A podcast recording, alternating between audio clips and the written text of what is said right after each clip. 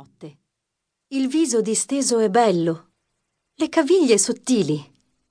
I capelli candidi e folti lasciavano scoperta la fronte e agli sguardi più attenti la tenue traccia di una vecchia cicatrice su una tempia. Teresa la scorse e avvampò. Ebbe una specie di vertigine e si afferrò al braccio di Cesare. Lui la sorresse e la strinse forte a sé, colpito dall'emozione violenta che aveva scosso sua moglie alla vista del corpo di Grazia.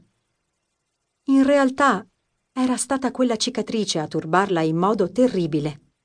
Era il ricordo, affiorato di colpo, di un episodio che Teresa credeva di aver cancellato. E invece era riemerso potentemente. Ricordò tutto in un lampo. È una sera di giugno. Teresa è in piedi sul tavolo. Non deve avere più di 5-6 anni. Il tavolo è ingombro di stoffe, puntaspilli, gessetti.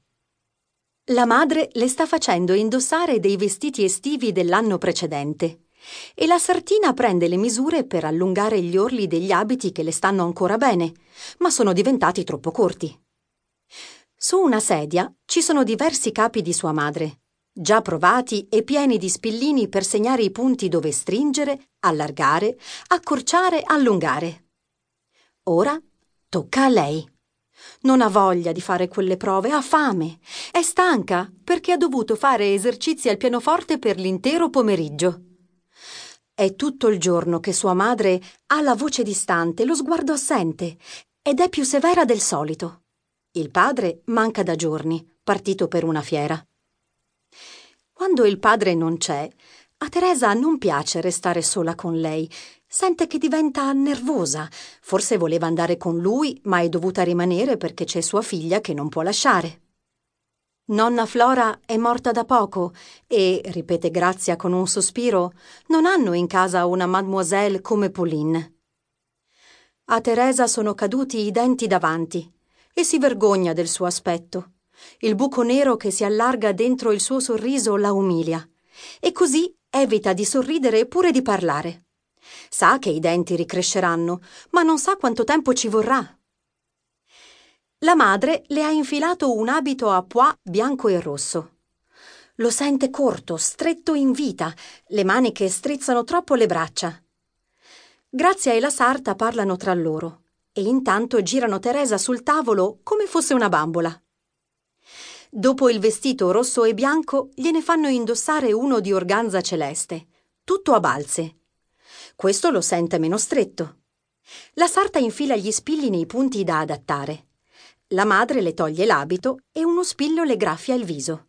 Teresa si mette a piangere. La sarta scruta la guancia graffiata, la carezza, le sussurra che non è nulla, è cosa da poco, passerà. Ma lei continua a piangere e la madre in tono secco le dice Smettila di frignare. Il suo tono, così perentorio, la fa piangere ancora più forte. Allora Grazia si scosta. La guarda con un sorrisetto strano e aggiunge, alludendo alla sua dentatura. Sembri un facocero. Continuando a guardarla con occhi stretti e furbi e con quel sorriso, si accosta di nuovo al tavolo e la avvicina. Teresa non sa cos'è un facocero ma il tono della voce della madre e più ancora il sorrisetto sanno di prese in giro. Lei si sente brutta. Il facocero ha sicuramente a che fare col suo buco tra i denti. Sente di odiare quella donna che la deride e prova una rabbia potente. In un attimo afferra una forbice che sta sul tavolo e gliela cala in testa con forza. La madre fa in tempo a scostare il viso e la punta delle lame colpisce un lato della fronte e la tempia. Quel che accade dopo non è che un turbinio di urla, gesti, sangue che cola su un lato del viso di Grazia. Teresa resta immobile, spaventata da ciò che ha fatto e più ancora da quel sentimento di odio vero che ha provato. Non le badano più. La sarta preme un fazzoletto bagnato sulla ferita. Grazia le chiede uno specchio e lei tira fuori dalla borsetta un portacipria, lo apre e glielo porge. Grazia torce il collo per misurare il danno. È un taglio abbastanza profondo. Teresa è rimasta sul tavolo, impietrita. Qualcuno è corso alle grida della madre e deve averla tirata giù, perché ora la vede dal basso, seduta su una sedia, che tampona la ferita e dice Mi sa che ci vorranno dei punti.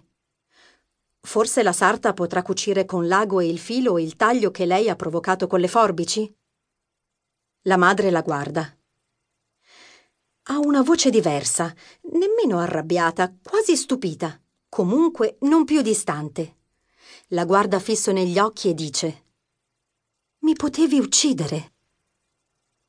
Lei resta in silenzio. Grazia ha lo sguardo spaventato. In sala da pranzo e nel salotto si avvicendavano sempre una decina di persone sparpagliate tra sedie e poltrone. Qualcuno in piedi, qualcun altro entrava o usciva dal corridoio. In tanti parlottavano a bassa voce, altri si guardavano intorno alla ricerca della figlia per porgere le condoglianze. Teresa sapeva di dover reggere ancora per un giorno o due. Poi, quando ogni recita si sarebbe fermata, avrebbe potuto capire cosa fare della casa, del fondaco, del villino sul mare. Nella casa entravano dalle prime ore del mattino l'intero vicinato, parenti, conoscenti.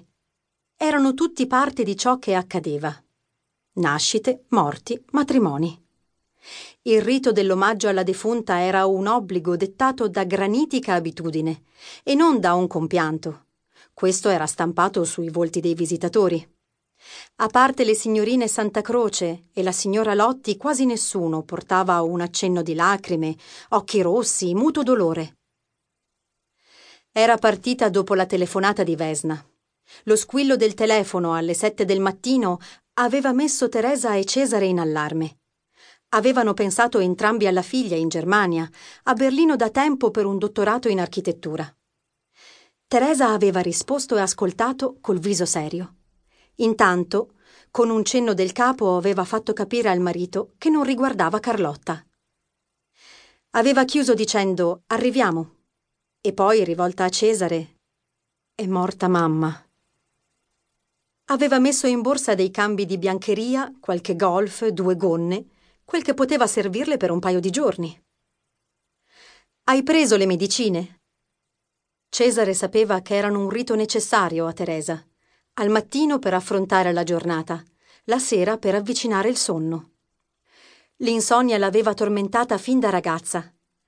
Aveva approfittato di quella lucidità notturna per leggere, preparare esami, da giovane madre per regalarsi del tempo tutto per sé, mentre Cesare e Carlotta dormivano ma con gli anni aveva ceduto ai consigli del suo medico e s'era consegnata alla dolcezza dei farmaci, che si erano rivelati una benedizione. L'aiutavano a sconfiggere una vigilanza ossessiva, immotivata, cronica.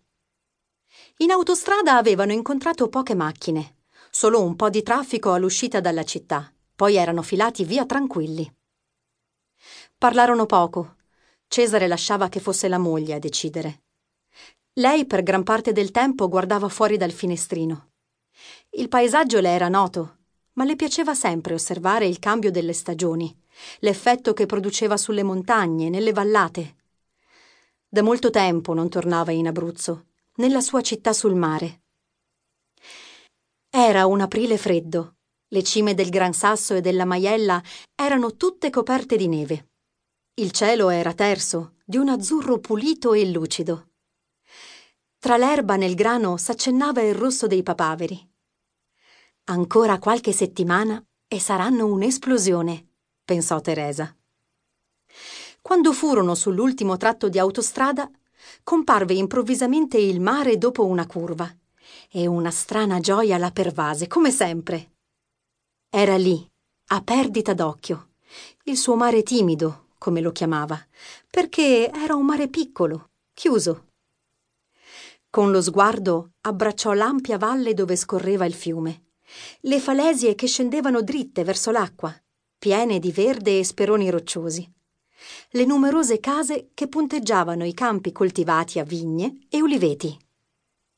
Entrarono in città risalendo lievi tornanti.